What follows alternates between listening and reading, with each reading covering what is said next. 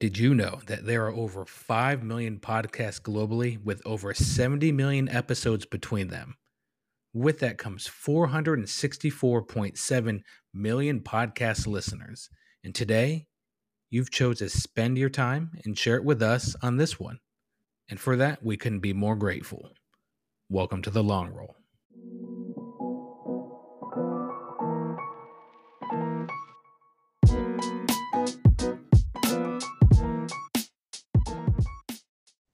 Awesome. And everyone, welcome back to the Long Roll Podcast. We're just jumping into it immediately. Uh, I'm one of your hosts. I'm Griff. I am your resident or one of your resident Air Force photographers slash old national marketing guy for the Air Force and Space Force slash Eddie Adams Workshop social media manager. And the most important to me and my friends and family, uh, pizza connoisseur. Hmm. I don't know. I've known you for a little bit. I have not had any pizza that you recommended, and you haven't made any pizza, so I don't know that you even know what a pizza is. I'm not sure. uh something with uh ketchup ketchup and bread. Yeah, that was painful to hear, uh and um, I apologize to the pizza community at large for that. uh I'm Janiqua. I am an Air Force public affairs specialist. Uh, I've done tours, I've written speeches, I've taken some photos and written some articles. Um, and just a couple, can, just a you know, Chief Master like of the Air Force, uh, two or three, just a couple you know. people just throwing in their randoms. Yeah, I've had, you know, some interesting interviews with people. Um, I'd love to interview celebrities, but they won't let me do that yet. So they say it's, it doesn't align with the Air Force messaging. You know, it's tough. It's tough. Uh, so, yeah, no, again, I'm excited for us to finally get back together. And so this, in today's episode, we're doing two things. We are going to recap this first season, uh, quote unquote, of the Long Roll Podcast and, and share some of our opinions, our thoughts. And we'll share some clips as well of some guests that we've had on, but also there'll be a short hiatus because we're developing um, a better version of the Long Roll Podcast as we go into the second season and more incredible guests that we know that you'll love and you may know, you may have heard about yourself. Yeah, he's saying we. I'm not sure if I'll be invited back. So just in case, thank you for riding with me throughout oh, this time and keep me in your thoughts as well as prayers. So. Well, you know, I, no, and uh, don't let her sell you on that. She is definitely pivotal to the success of this going forward because I mean, honestly, going into it, uh, for me starting this podcast, um, it's been fun. It's been a blast. There's been a lot of growth. And I will say a pattern of the feedback I've heard is I've really enjoyed when Janique was on, when she coming back. Uh, so there's there's a couple different things that I take away from this. One, I'm like, wow, you know, I found someone that uh, have good chemistry with and doing this thing. But two, it's like I I'm I take it as I can't do it on my own, you know. And again, I, that's not an insult, um, and not, and but it hurts. It, you know, it hurts a little bit, but it's also a compliment and a testament uh, to, I think, the chemistry that we have and that we share, uh, you know, whether we're doing the monthly news or we bring on a guest and uh, you carry me to the finish line. I'm I'm grateful, like I'm grateful because it's we get sometimes to a point in our lives and if we're fortunate to where we find something we're passionate about. And then sometimes we get to a point to where we become good enough and proficient enough at it to where sometimes it feels like clockwork and repetition. And it, it becomes harder and harder to find challenges to really push ourselves for growth. And, and starting this podcast, um, for me, is like just being a photographer, dude, you know, I'm definitely not the best morning person uh, when it comes to the social side of things, which ironically, I would say half of these like twenty plus episodes were like at ten a.m. or earlier. So I really, I felt like I grow, I grew as a human being, uh, you know, from that aspect. And then as interviewing somebody, um, I think for me, just stemmed down to just curiosity. Uh, there was no rhyme or reason or real research or training uh, that I probably should have done. uh, starting this that uh, I think it was a masterclass episode to episode uh, one. Uh, you know, ask the the guest at the end what they thought, if it was good or bad experience. But two, listen back to it myself in the editing room floor, and uh, that I think is probably the biggest tool I use to refine uh, episode to episode to uh, one, grow as a person, but also to not punish the the audience. You know, when they tune in, and give them a reason to want to come back, and not actually scare them away. I mean, truthfully, like, there are people who are starting new podcasts every day, and the only thing that they talk about is questions that they've seen on Twitter. So at the end of the day, you have a leg up on those millions of people well, around you. the world. That's so sweet of you. Yeah, I, you, you know, and I mean that sincerely. Like, mm-hmm. yes, I think you're doing an amazing job, you know, and well, not asking you. crazy things. You know, I mean, I, who knows? Season two, you know, and a lot of lot to explore there. And, uh, you know, uh, we apologize to our future guests in advance. Um, but so we can't talk about the podcast without talking about the beginning, obviously, and our first guest that we had on, and uh, the first person who took a chance. Um, and that was Jason Gholi. And again, going back for me, some of my thoughts going into this episode is, uh, I just had my computer, I had no microphone, I had no headphones. Uh, I think I'm sitting in my kitchen, and it was one of those things from like a, a equipment setup to everything. I was a hot mess. Mm-hmm. Um, but I'll go ahead and I'll play his clip for us real quick. Uh, and, uh, definitely get your thoughts on it, and I'll share a little bit more of mine. So if you're just starting, um, you know, you have your own personal network. Everybody's an expert in something, you know, even if it's, you know, maybe like making sandwiches or selling shoes or, or whatever else. All of those can be interesting visual stories that can show that you can make compelling, you know, visual stories about, about something that you know a lot about. And it's a way to branch out. You know, you can always use it as a way of showing other people like, hey, you know, like I really nerded out about uh, park benches or something. And it's just something that you know a lot about, something that you can go out and shoot and reshoot and reshoot and, until you're really good at it, and then take that and show it to people. You know, I think a lot of people are always always like, well, you know, I, I want to get into photojournalism, but like I can't afford a plane ticket to Africa and, you know, everything else. It was like, that's just not where most people start anymore. Um, mm-hmm. Most people are starting in their backyards. So... Uh, I definitely, I would love your thoughts, uh, not necessarily on that clip, unless you have something you want to share, but too, like, yeah, what were your thoughts on, uh, like coming into the podcast and listening, uh, to this first episode, if not Jason, who's an incredible talent and just beyond, you know, PhD in science, uh, and I guess photographer as a side hustle, as with National Geographic, uh, struggle the struggle you know. Yeah, no, I think each of the guests that bring like a unique and, and different kind of flavor um to to the podcast, because everybody's you everybody's experience is so unique and vast and wide. Mm-hmm. I think for me, like listening to that clip, what it really brought up for me is like the so as a military photojournalist or public affairs specialist, you are at a location for an extended period of time, right? So you're at your first duty station for like four years, mm-hmm. and you continuously, you start to realize that everything comes in a cycle, right? And so yeah. you are shooting the same things over and over again, and you are getting some of that muscle memory. But where a lot of us fail is that because we've seen it before, we act like it's not important, or we don't find a new way to shoot it. And um, that is really like, if you don't continuously challenge yourself because you're seeing the new things, by the time you get to your next duty station, it's been four years and you yeah. haven't pushed yourself to look at anything differently. So the location changing isn't necessarily going to change the way you shoot. And so I think that's what that brought up for me. And it's really interesting to think about that in terms of like civilian photography and stuff like that. Yeah. Because we think about it like, oh, like he's mentioned park benches and stuff like that, but there's so many different things that you could different ways that you could shoot it, just like there's so many different things that you can shoot on aircraft, right? Like mm-hmm. not only jets taking off and stuff like that, but they wash them, right? They yeah, do maintenance yeah. on them, and the yeah. different ways that you can photograph or take video of that. So that's what that made me think of, and it's pretty cool. Yeah, no, I agree. I couldn't uh, agree more. And that's something that early on in my career, having really good mentors uh, send me on an a true north of how I should try to dedicate my time and energy and grow as a shooter. And it's one of those things to where you see people travel, you might see these prestigious awards, whether it's P O I I or the, we used to have Milfog, or the media contest for the D O D.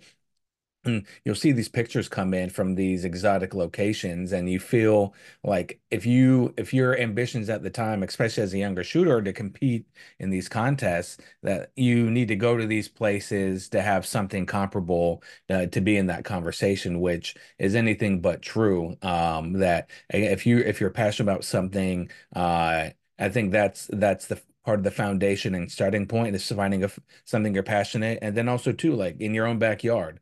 And uh, what do you do you care about your community? What in your community can you invest yourself into? And there's going to be incredible moments, stories, visuals all around you. And as you grow as a technician, as a photographer, you're going to see light better. You're going to see moments better. You're going to see uh, just how things lay out in a, a pictorial aspect better, to where you can package those things to where they're right in front of you. You don't have to spend thousands of dollars to uh, be a globetrotter and and find these other stories um, that, again, would be incredible to tell, but you don't have to, again, like empty your wallet and exhaust yourself physically to get there. And I know for him, thinking back on the conversation where he, uh, it was because of COVID, like he, uh, all of his research as a scientist uh, fell apart, and just because the world stopped. And then he was on the local, I think he was watching the local news, something with manatees, and uh, he's picked up his camera, he's in Florida, and just started taking pictures. He didn't think anything of it. He didn't necessarily fall in love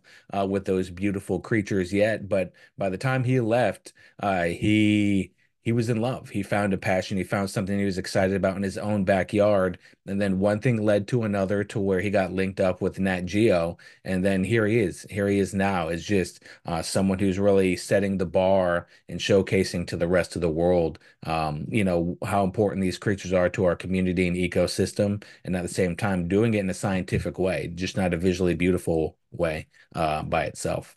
Mm-hmm. Yeah, and I think like that speaks to, you know, there are a lot of people who you would say are successful.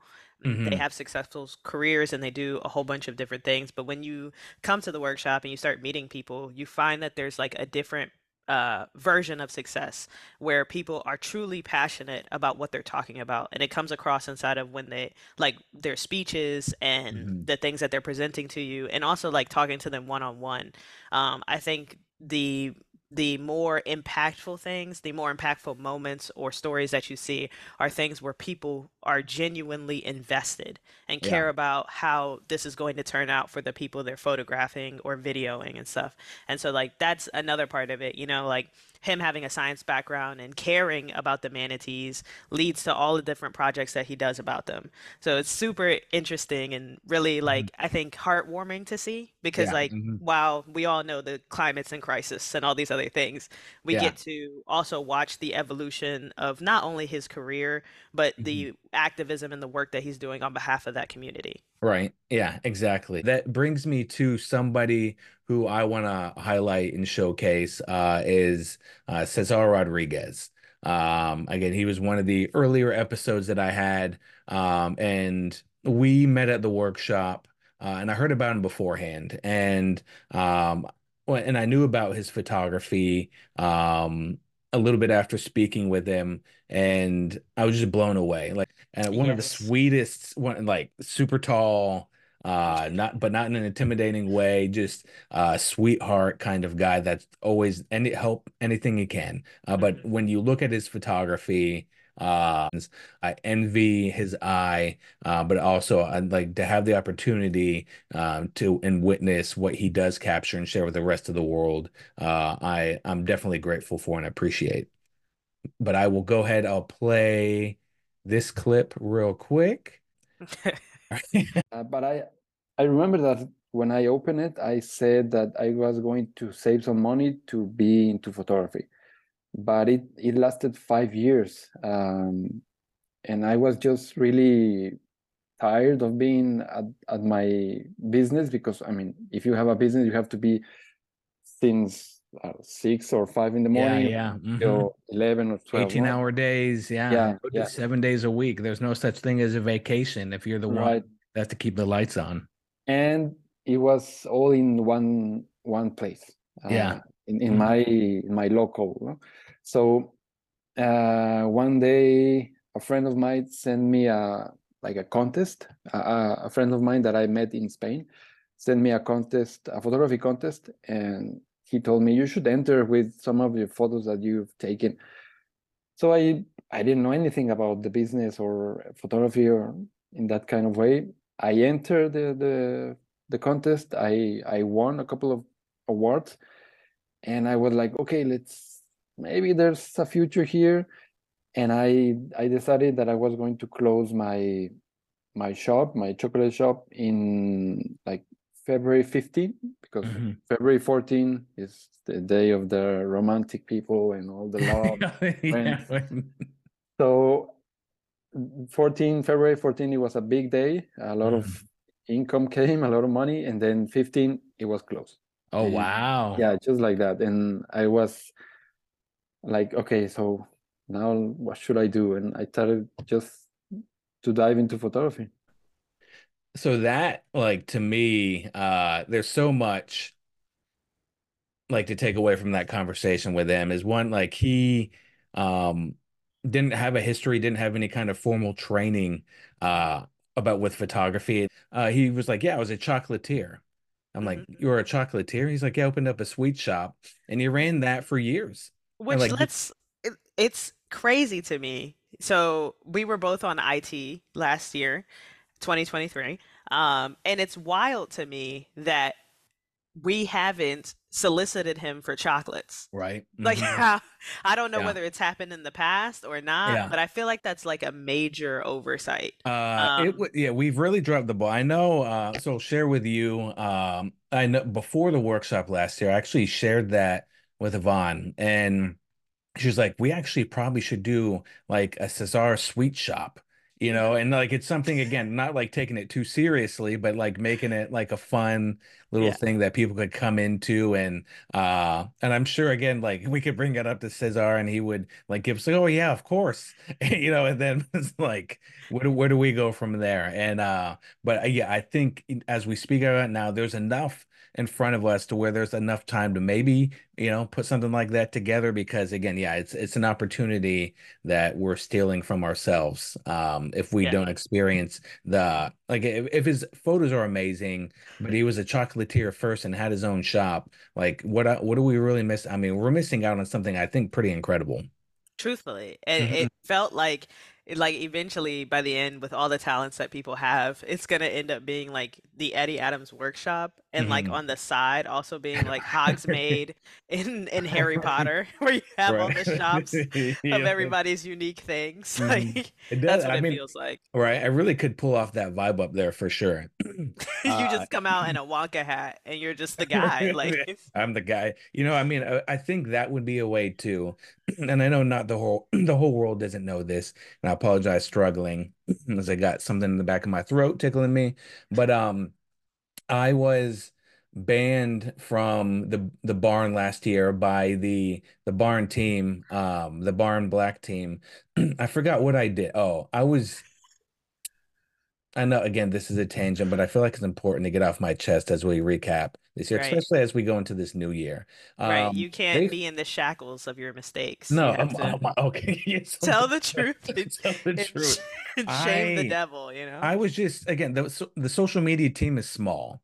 You know, it's a team of one. Um, but again, I do have an amazing support system of the other photographers uh, on Black Team that help support and make my job possible, and the video the video team as well as social media during the workshop. But I was trying to find a team I could connect with that uh, I could just jump right in, that had great chemistry. And I noticed the barn team. Uh, the barn team, incredible chemistry. They're running around, they're taking group photos, they're dancing, having a great time. I was like, I feel like I could be part of that. And as I'm sitting down with them, one of them, I was like, just trying to get to know him. Like, hey, what's your role here specifically? And I eventually get to someone. He's like, well, I'm the I'm the barn team manager. And then everyone sort of like looks over. They're like, you're actually like the boss of the, the barn team. I was like, hmm, that's a little strange. That's a little strange. He was your boss the whole time and he didn't tell you. I was like, and so again, and after a while, they're like, yeah, that's a little weird. And all of a sudden they're like, wait, no, who are you? You're coming in messing up the chemistry of something beautiful. And I was like, oh shit. And uh and then I cover blown. Up, yeah. And next morning I wake up, my picture is pasted everywhere saying, if you see this guy, he doesn't, he's not authorized to come to the barn, come find us first. Wow. And I, yeah. And so sure, it was a joke and they meant it in good fun, but they let me know too, uh, I would never be admitted into uh, the Barn Team family. And it hurts my heart, you know, and I feel like yeah. this is my redemption. I, you know, for the Barn Team this year, I'm going to try my best to make up for it. And I apologize. And I honestly, give it a year. Give it another year. Try to rush a different team. Try to rush a different team. And then, you know, in twenty twenty-five, come back strong, new new um, abilities, new new capabilities, and then go further. They said it sounds like you left a deep a deep wound. Um, um yeah. No, I mean, I still get some D Ms every once in a while. Again, I guess uh, something bad happens to someone and they message me. And I guess for mm. some reason, I'm, I'm maybe a trigger for that. Yeah, um, yeah, but yeah. Again, I want to say I love everybody, and uh, thank you for at least giving me the chance uh, to be a part of your family, your Barn Team family. And yeah, I'll find someone new next. The band, I feel like the band's always looking for someone. Cowbell, maybe the cowbell, and uh, yeah, or yeah. the triangle. The triangle is a legit instrument. Boom. Um, or you could sing, truthfully, uh, like that register, that lower mm-hmm, register. Yeah, I feel yeah. like you're just harmonizing mm-hmm. right in there with it. I I'll think. just, yeah. Let me uh, sink in with my Barry Manilow, mm. and uh, we'll we'll figure it out. We'll figure yeah. it out. Um. Yeah. So, but going in, going forward, um, as I did these podcasts, I was like, I really want to challenge myself, because I've had like I, I I've known some of these people at least through social media or in person that I had on at this point. But so I wanted to have someone on who I have never met. Uh, and also they were accomplished in the craft. And I didn't really necessarily have like a checklist of them needing certain things. I just wanted to reach out to people to really push myself to where could I talk to someone and have a conversation about this craft, about this workshop and their history and their legacy, and uh, not really have that interpersonal bond with them to sort of carry the chemistry. And so that's when I reached out to Ruth Fremson, um, who is a legend uh, in the field of photojournalism, uh, multiple Pulitzers. Uh, she was at the Berlin Wall coming down. Uh, she was at for Haiti and that major event, uh, nine eleven. Uh, it seems like she was always um, in these incredible events that were happening a world and what the world would globally recognize. Um, and uh, it was intimidating. It was intimidating for me because one, I didn't know them. Two, like uh, I did a lot. I did a lot of research leading into leading into how like I could try to navigate the conversation. But two, not being like someone who's done this in a professional sense, and then not knowing them to sort of like reflect on personal experience that we could jab about and laugh about. Uh, I was scared. I'll be honest. I was scared shitless. And, uh, but I don't know like your thoughts um, on it, but I'll go ahead. I'll play a clip real quick. And I definitely like to get your thoughts. This sponsored break is brought to you by the Alexia Grants. The Alexia is an organization that supports visual storytellers through grants, scholarships, and special projects to address global issues. They've awarded over one point seven million dollars to one hundred seventy photographers and filmmakers, fostering cultural understanding and inspiring change. The deadline for submissions to the Alexia Grants has been extended to February nineteenth at midnight. The main student grant recipient will also gain admission to the twenty twenty-four Eddie Adams Workshop, with finalists receiving priority consideration. So again, the deadline extended to February nineteenth to the Alexia Grant. Make sure you get that in. And she's sitting in front of a backdrop. And the backdrop, it's like one of those canvas backdrops, you know, that portrait photographers put oh, up. Yeah. So I'll stop this real quick. So for this too, giving context, so as the listeners come in, they're like, what is she, what is Ruth talking about? And so something as well, because I was listening to these before and I should have looked at my notes, um, but uh, something that we do on the podcast, which I know you and I both love. And uh, we, the last question that we ask all guests on the, the podcast are, what are your favorite photo? Do you have a favorite photo? Do you have favorite photos? And share with us what those are. There's no wrong answer. It could be yours. It could be someone else's. Uh, and this is where Ruth uh, is talking about uh, one of her favorite photos, to where it's about this photographer who set up this backdrop Uh, this, and the backdrop is of a beautiful scene, but actually surrounding this scene where the, the photographer is actually taking the photo is this devastation from war and all this rubble that surrounds it. And so she she shares a little bit of that story. So I'll, I'll go ahead and I'll stop interrupting her. But again, I want to give some context for y'all listening in, so you don't think, you know, Griff was throwing in throwing in some random audio for y'all to listen to. Yeah, yeah. And there's this scene on it of this beautiful European village, right? And the way Michael took the picture is he backed up so that you can see her sitting in front of the backdrop, and you can see the photographer with his big camera uh, on a tripod, and he's taking her picture. But then what you can see around all of that is the bombed out city of Warsaw. Oh, wow. Completely destroyed. And so it's just wreckage, right? So it's wreckage. Mm-hmm. And then you have this little idyllic backdrop with this woman with this smile, and she's clutching her purse, and she's sitting on a little stool, and she's looking at the camera. And this is a picture that to me just speaks of, you know, human resilience and hope. And that's what I love about it, is that, you know, from, you know, from the ashes we rise, right? Mm-hmm. And so that is one of my favorite photographs. It's a black and white one as well. Um, but it, Ruth was a sweetheart, beautiful, patient with me, incredibly well-spoken and telling some incredible stories. And so for anyone who hasn't listened to her episode yet, um, don't cheat yourself. Uh, and I know I'll pass it off to you in a second, but I want to share this story that she leads into the podcast with, when I ask her, like, what are your first memories with photography? And her story to me, uh, it sticks out to where it could be a, in a movie, in a T V show, and I would watch it over and over again, to where she talks about her mother went on a date with a professional photographer, and he took her to the track races uh, with horses, and um, because he was out on, he had an assignment to do, and he let her take a couple photos. And uh, when it came time for the paper to choose a photo to print, they chose one of hers and not his. And then, uh, you know, as time went on, uh, they never went out on a second date again. So it goes to show you, you don't know if his ego was hurt, if his pride was hurt. We don't know. I love the beauty of me assuming and telling the story for myself, but I, I really loved, um, again, like one, that first question we always ask everyone, because it's always something different we don't expect, but two, what she shared, uh, her favorite photo and her reasoning for that. What are your thoughts?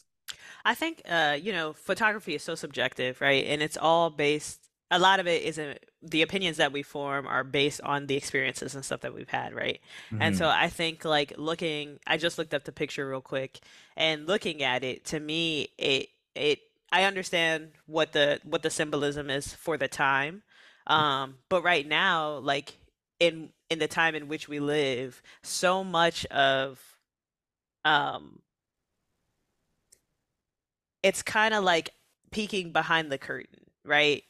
What we present on social media, what we present, the highlight reel that we have, and mm-hmm. then behind the curtain, our life is in shambles. You know what I mean? Yeah, and yeah. I think it, my thought on that and seeing that is informed by the experiences that I have on social media and seeing that, mm-hmm. right? You reach out to a friend and they just posted vacation pics, and then you find out they're getting a divorce, and you know what I mean? All these other things. So it's like, you know, like it's just so interesting how, you know, uh, how subjective it is, but also like how much the time in which we live in informs that. So I think that's really, really interesting. She looks at that and sees hope. I look at that yeah. and I think about capitalism. Like, yeah, you know what I mean? Yeah. It's like, mm-hmm. it's so interesting that way. Yeah. And I think I, that's what I was sharing with her uh, when I was, if I remember correctly, and again, Cesar, don't kill, uh, don't kill me if I get this wrong, but he was, he was sharing, he had a favorite photo of juxtaposition as well, where it's this beautiful landscape of essentially his backyard, uh, where he lives in the region where he's at. Uh, but then because of the cartels, there's uh, some dead bodies. Mm-hmm. And so again, you have this beautiful landscape, but then you have this um, chaotic, uh, violent things that are happening all around there, to where there's that juxtaposition. And uh, and so that's what, it, to me, that was interesting. Like, as these people that I can guarantee you haven't had these conversations about their favorite photos with one another. But as I'm talking to them, at least earlier on when we were doing these podcasts, um, finding the connections uh, to uh, how these talented, amazing eyes in our craft uh, and to seeing the patterns of the kinds of photos that mean something to them, or the techniques or the things that sort of stand out to have them connect uh, with an image. Yeah, and it's also like what what speaks to you, what moves you.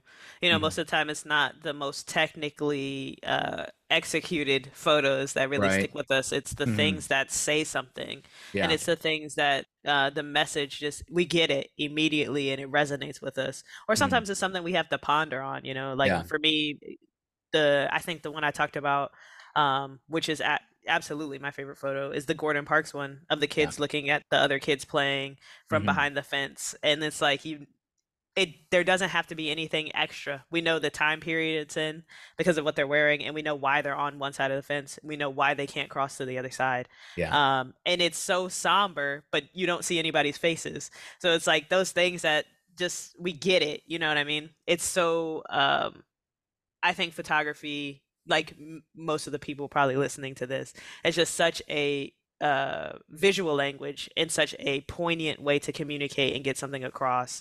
Um, and I think the more you dive into it and the more you learn about it and the more other people's work you consume, um, the more, like, I guess, specific um, okay. things that resonate you, mm-hmm. resonate with you become, you know? Yeah, no, I agree. I couldn't agree more. And again, I want to sh uh, shout out how incredible, again, Ruth and everyone is. I know I'm talking about the workshop a lot, and I, I mean, we're a lot of connected to the, because of the workshop in a lot of ways, but Ruth, again, this multi-time Pulitzer Prize winner, which again, we understand, like, a lot of these individuals don't care about these accolades in the sense that they're championing them. They, they're not going to let you know. And uh, that's the, to me, the magical thing about the workshop is Ruth works in the kitchen. And she works in serving these students and other Black Team members that come in. You have this highly accomplished, successful photographer who's incredibly sweet, warm, inviting, will talk to anybody there, uh, you know, that is just serving food. And you'd never know. You'd never know, which is one of those things that reminds me Uh, and a lot of other people at the workshop, like, take time to get to know someone. You know, again, I'm not saying it, it, when you're in the airport, harass the person next to you if they look like they don't want to be bothered. But again, like, don't be scared to start start up a conversation, or if someone says hello to you, to take time to get to know them, because you don't know what kind of interesting, incredible person um, that's there sitting there that you might miss out on the opportunity, and you you would regret it, but you'll never know. I don't know if that's the way to say it, but I'm going to stick with it. You treat everybody like they're somebody, because they are somebody, right? Everybody has a story. Everybody has a reason for being there and stuff. And I think where I see people who go to the workshop get caught up in is that they assume that the people who are on stage are the biggest and most important people in the room. Yeah. And that is one hundred percent untrue, because everyone is everyone. Everyone is somebody because they are somebody, right? Yeah. Everybody in there has a story, and we're all connected through our love of photography. So mm-hmm. regardless of what activity or accolade or anything like that that they've won, um, they still have something to teach you. They have something to show you. Um, and that could be whether or not it has to do with photography or is a stellar meatloaf recipe, because the right. meatloaf there was amazing. And I need to know, you know? how, yeah. right. how did that happen? And M S G. Are you having it next, M S G. next year? it was, it was crack. It was crazy. And John mm. Cherry was serving it. So I got a pretty good piece, but, right. um, next year, meet, bring the meatloaf back, yeah. hashtag meatloaf twenty twenty-four. Right. No, um, I definitely, one hundred percent. Uh, and I reach out to people I know that are going to be on the kitchen team well ahead of the workshop to establish and grease those wheels on the reports when we get up, like, hey, how's it going? So again, everyone isn't cheated out of any kind of size portion they want, but they know when I walk up, I, they're feeling good about me, and they give me, again, maybe a little bit more of the rice pudding. Again, I'm not a rice pudding person at all. Like, I've never once, like, out throughout outside of the workshop, you're never going to see me like, hey, Griff, you know, how's that rice pudding doing? Uh, it's not, it's not doing anything. And but there, for some reason, phenomenal, mm-hmm. phenomenal. And so again, it's a testament to uh, not only their skills as photographers, but what they can do in the kitchen. I'm taking notes, and I'm sorry, Mom. you know, you're being rotated out on a couple things. You gotta uh, be careful with mentioning this team, because the barn team is going to, oh, they're gonna start spreading rumors. There's the, gonna be a vendetta. Team, uh, my family in the kitchen team. Uh, you know, I love you, loyal to the the kitchen team. Um, don't worry about the barn family. Old news. Uh, but speaking about uh, everyone is someone, uh, something that this podcast did for me again as well, selfish me, is uh I saw an opportunity. uh, I was like, how would it be to actually talk to students before they arrive to the workshop and to get to know them beforehand, and then talk to them after the workshop? And sort of the plan that we have here is at least once a year, uh keep in touch, because we know as time goes on, some people will stay in the craft, some will move on, and life will provide them other opportunities. But it, to me, it's like an incredible long-form social experiment um, that I'm excited that we initiated. I'll go ahead, I'll share a little clip um, here, I think, of Dan, and uh, definitely get your thoughts on what you think. He wasn't my team leader, but um, he was always someone that intimidated me as a photographer, because his accent. I mean, you look at his work and it's like, just like out of this world, just like unreal. But mm-hmm. the very first conversation I had was him with, with him was, um, I noticed he had hearing aids, mm-hmm. and um, I don't see a lot of like hard of hearing photographers like myself in the field. And I was like, oh, Albello, what are you, you, you like?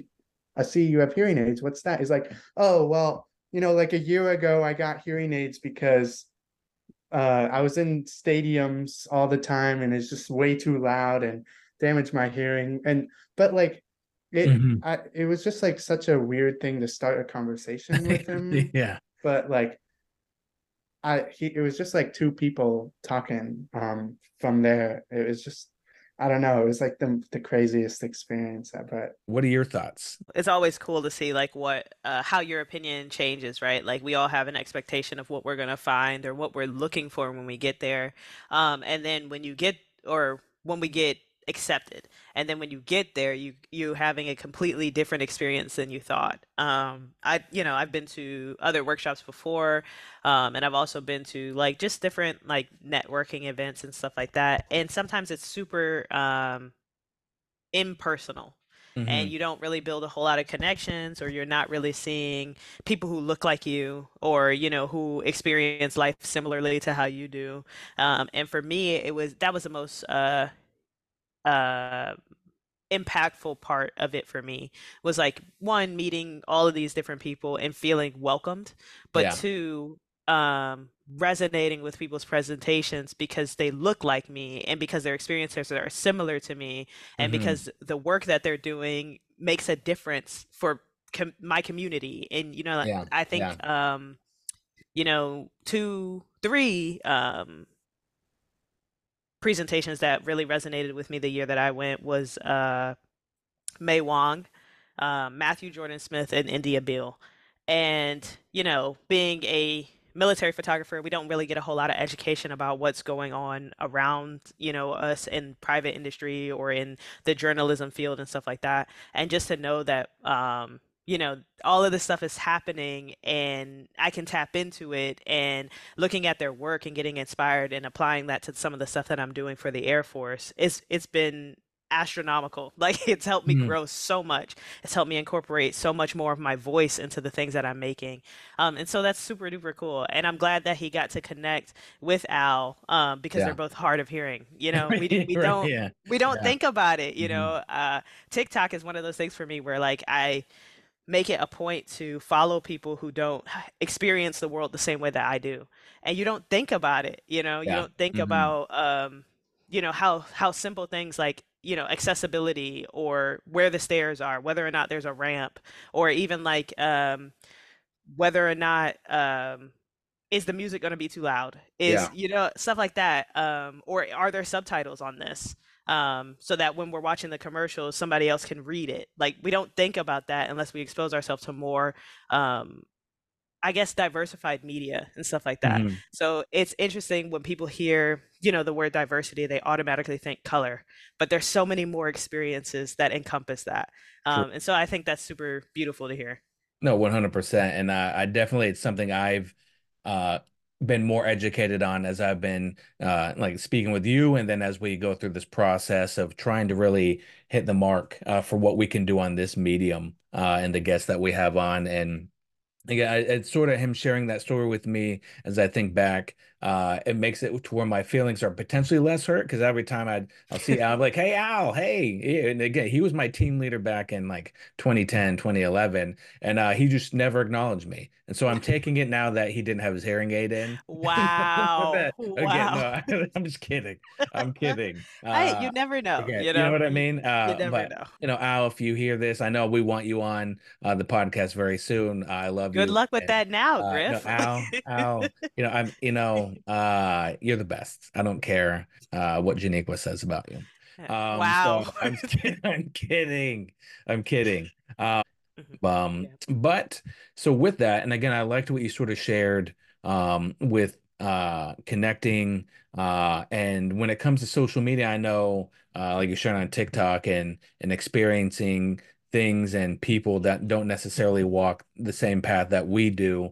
Um, there's a challenge. There's a challenge with connecting with people. And I know something that with Victoria Will, another Titan uh, that uh, that helps out at the workshop, that mentors, that gives back. Um, uh, it, for me, as incredible, as accomplished as she is and as incredible as she is, um, she it didn't scare me. And I, I didn't know that, again, if it came to our relationship prior to um, the podcast, or if I was just becoming more confident in my craft and the ability in the podcast. And I know as we spoke, uh, you know, at the Air Force work about things, um, I'm just going to play it on uh, willful ignorance. Uh, and but and then her just being so sweet as well. But I'll share a clip of our conversation and definitely get your thought. To me, that does mean you have to step out of your comfort zone, or now mm-hmm. it's my, it's now my comfort zone just to sort of talk to everybody.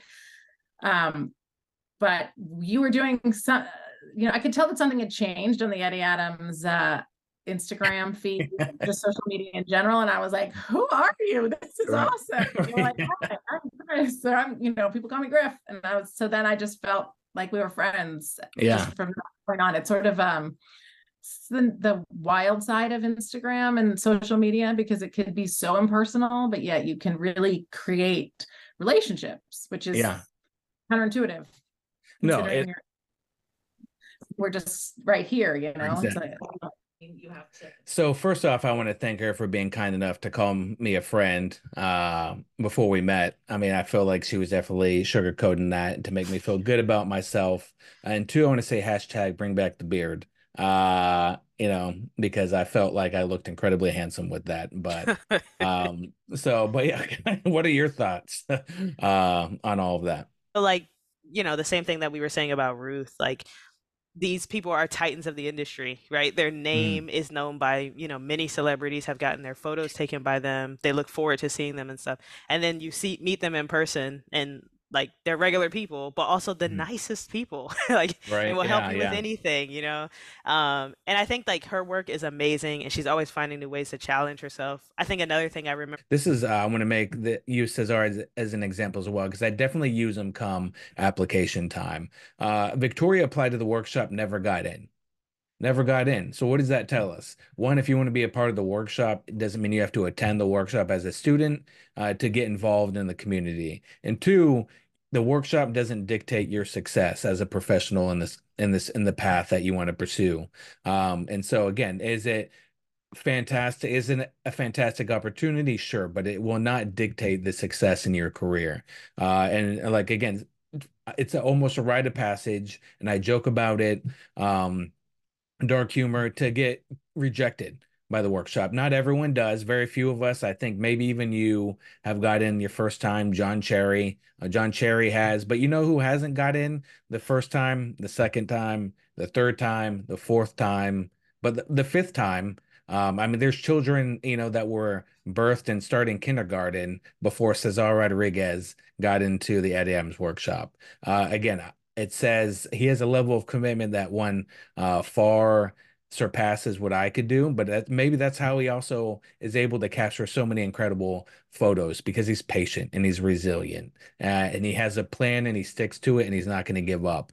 Um, and so, um, again, when it comes to the workshop, there's a lot of ways to get involved. There's not just one path. And again, you can be successful in many different ways. And there's a lot of other great workshops out there. Mm-hmm, mm-hmm.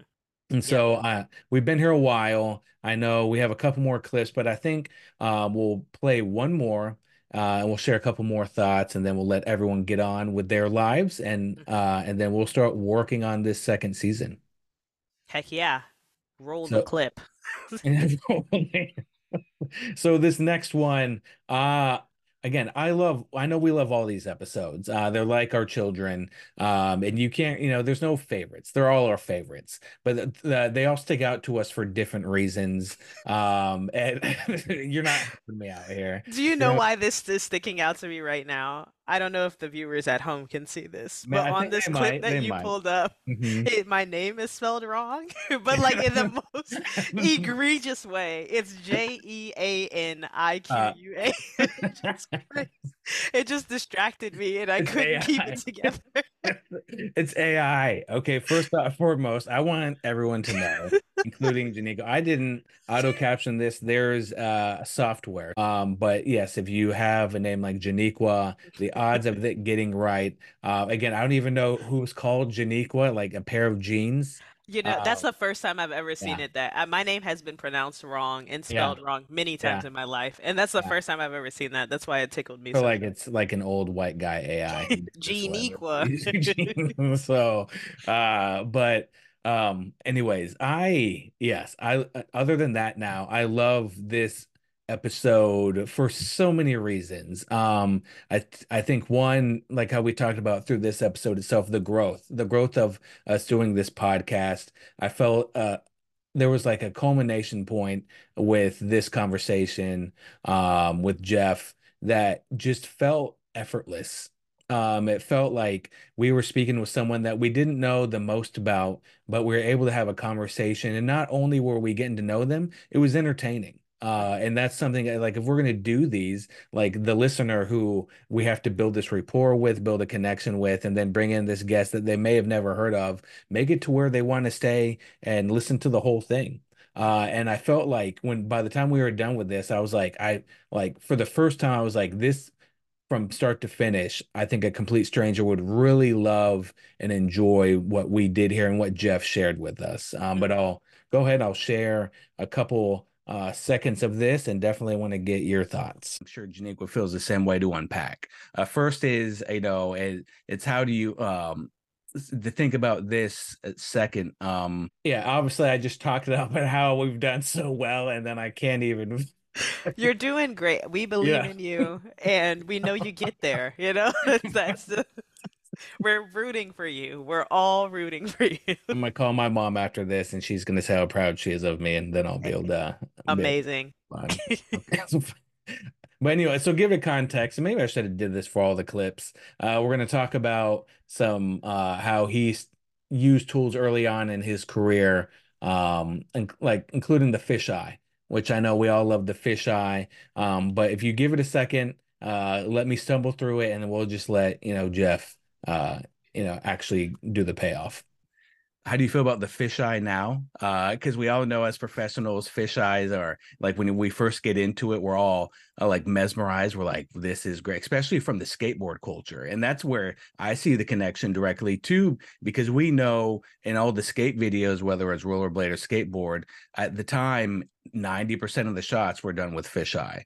So I feel like maybe like subliminally it might have been implanted where like I need that lens because I'm familiar with that, whether I necessarily shot with it or not.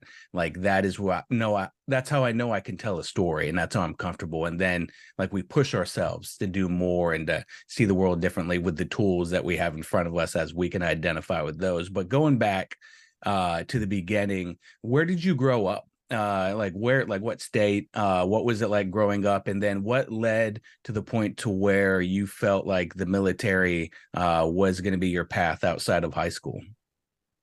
So real quick before that, the fisheye, though, I thought about this a lot lately, because when I look back at those photos from my two thousand six and especially my two thousand eight de- deployments to, to Baghdad, you know, a lot of the photos, maybe seventy percent of them are fisheye. And I'm like, man, you know, especially now with what I've learned many, many years later about photography, the opportunities I had to take beautiful pictures, you know, I could have really done, I could have done more, you know, if I had understood how to use the tool better. But I, I and for a while, I, I struggled with that and I was upset about that. But what I've realized is we didn't have GoPros back then.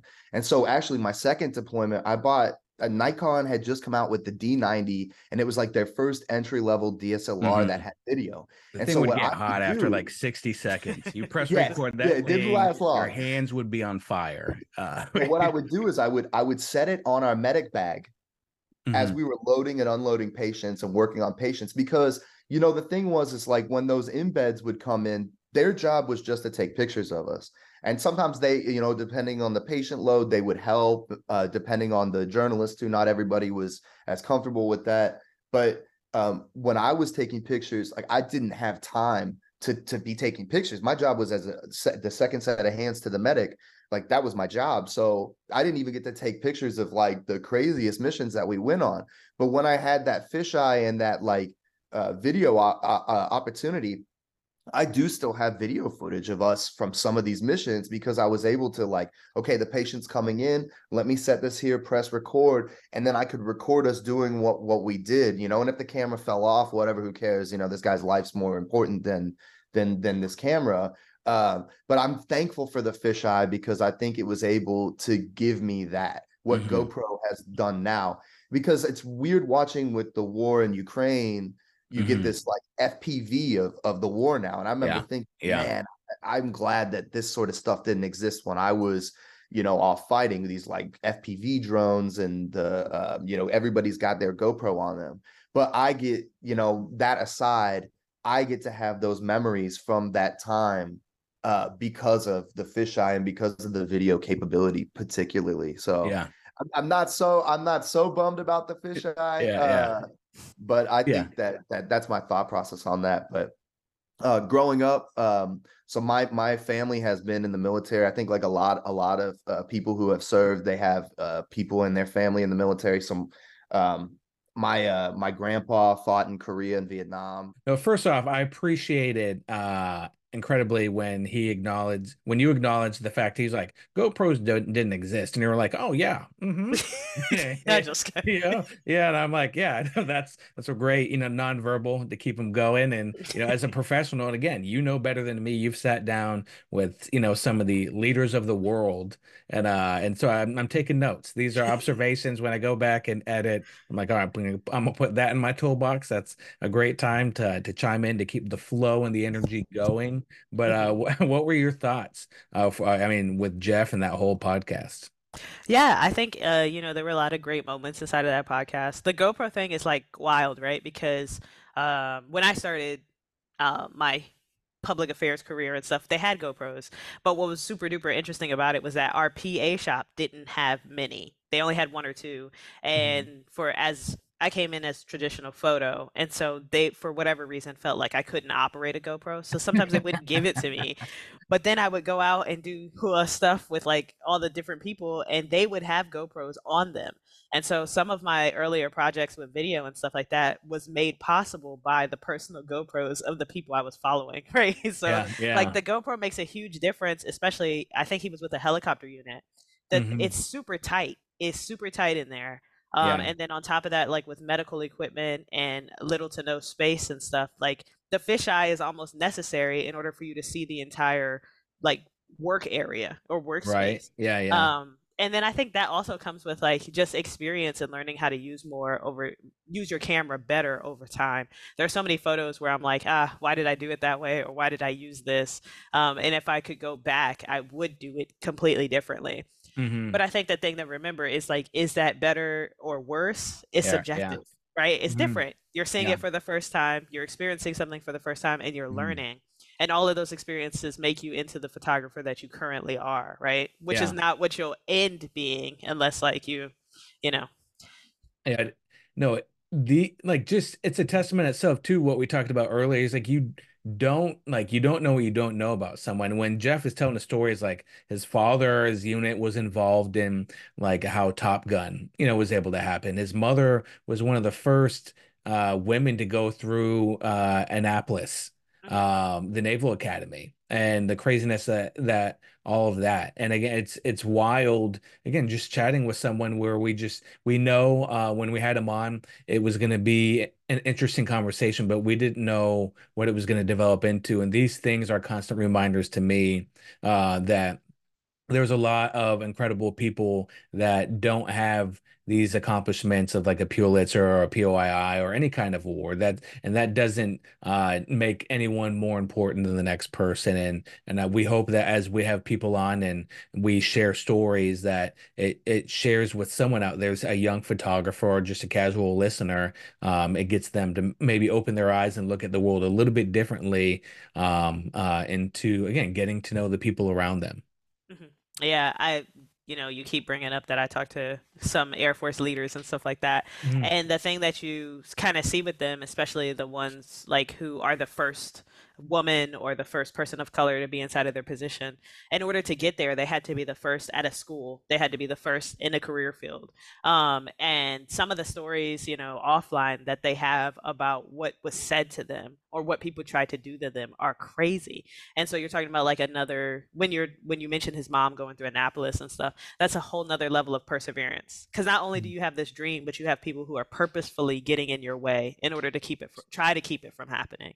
Um, and so like, those are the interesting things, like when you're talking to military photographers and stuff like that, it's just like the additional level of mm-hmm.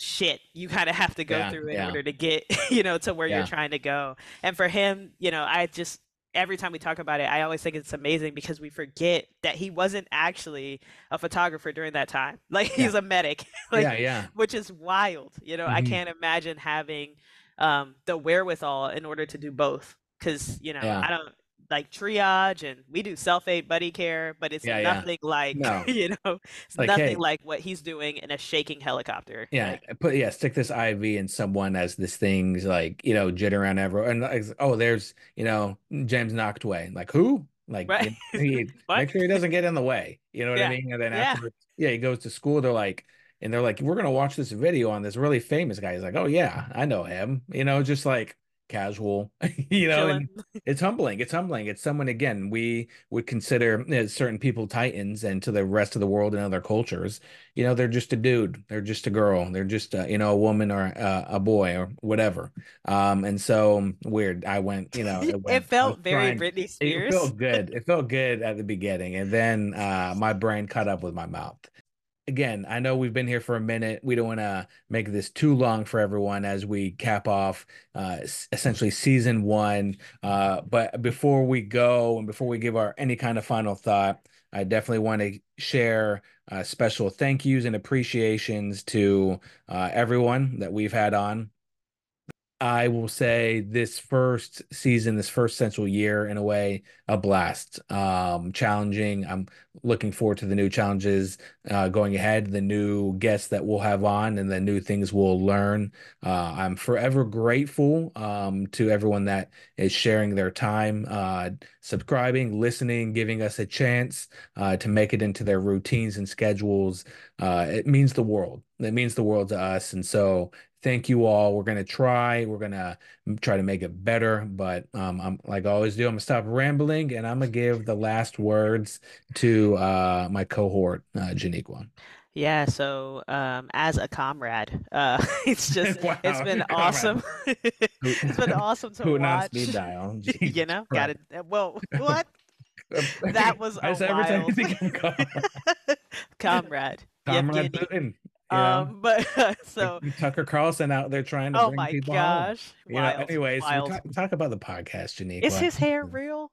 Anyway, know, so no, like I don't you're know. Say that about me. Like a week after I get out of and I retire, I'm gonna have a toupee. Uh, like like a, someone uh, like someone that we know that has a toupee, which is like it's not real, man. Like make it look real at least. Uh, uh, but you know, again, uh, any any parting words uh, on this season and the podcast before we uh, bid adieu to our community? So I want to say R I P to season one. Um, we have grown a lot, you know, on the sporadic times that I have been invited back. I've had a great time and, you know, they're sporadic definitely on my behalf. Um, but also like, it's been a joy to listen to the episodes and to watch you grow and, and try to hone your voice as a podcaster. It's hard out here in these podcast streets. Mm-hmm. We alluded to some of those pitfalls earlier. Um, and then also like, you know, as we're moving forward and looking ahead to, to season two, hopefully there are like some, some, uh, hopefully like we can keep the flavor of season one yeah, and yeah. keep, keep the banter, keep the excitement and the personality while also like leveling up in the, in the user experience. Now I'm just going to start like using I corporate, I love corporate it. There talk. We go. And then, um, thank you to everyone. Um, And I guess, yeah, when there's time, uh, I guess if anything, if you do want to message her, actually do this. If you want to message her, let her know what your favorite photo is. Yeah, that would be nice. And awesome. Every three weeks when I check my Instagram, I will write something thoughtful back and mm-hmm. maybe, maybe put a heart on it. So, oh, wow. I love yeah. it. Awesome. Well, all right. Well, Janiqua, I guess I'll see you next season. And, uh, you know, I hope you enjoy your weekend. I hope you come back. Yes, I hope I'm invited back. Talk, Maybe I'll next talk. time I'll wear my wig. So we'll see. Uh, yes. That, yeah. one hundred percent. Yes, awesome. Yeah. Take care. You too. Before we let you go, we want to give a huge shout out and show appreciation for all of our guests that we had on this season of the Long Roll Podcast. Jason Gholi, National Geographic explorer and scientist, Cesar Rodriguez, Eddie Adams Workshop Black Team, and Time's Top ten Photos, Kenny Holston, New York Times photographer on staff and prior military photographer in the United States Air Force, multi-winning Pulitzer Prize winner Ruth Fremson, concert photographer extraordinaire Claire Powell, one of my biggest inspirations, Lisa Krantz, world-renowned athlete, New York Times photographer, Lana Apisuk, Victoria Will, fashion and commercial photographer extraordinaire, Idris Solomon, host of the Black Shutter podcast, this last year's class from the Eddie Adams Workshop. Thank you, Gustavo, Dan, Abigail, and Chad, Scotty Mack, or Scott McIntyre, Miami-based photographer, Kevin Worm, self-taught photographer and alumni of the workshop, also Eddie Adams Black Team, Josh Ritchie, E A W faculty, producer, helps make everything happen when he's here for the students, Madison Reed, photo editor for Vanity Fair, also Magic Mike Kai Chen, National Geographic Explorer, Eddie Adams Black Team, you're incredible. Jeffrey Dean, we had him on this podcast. He was Army Crew Chief.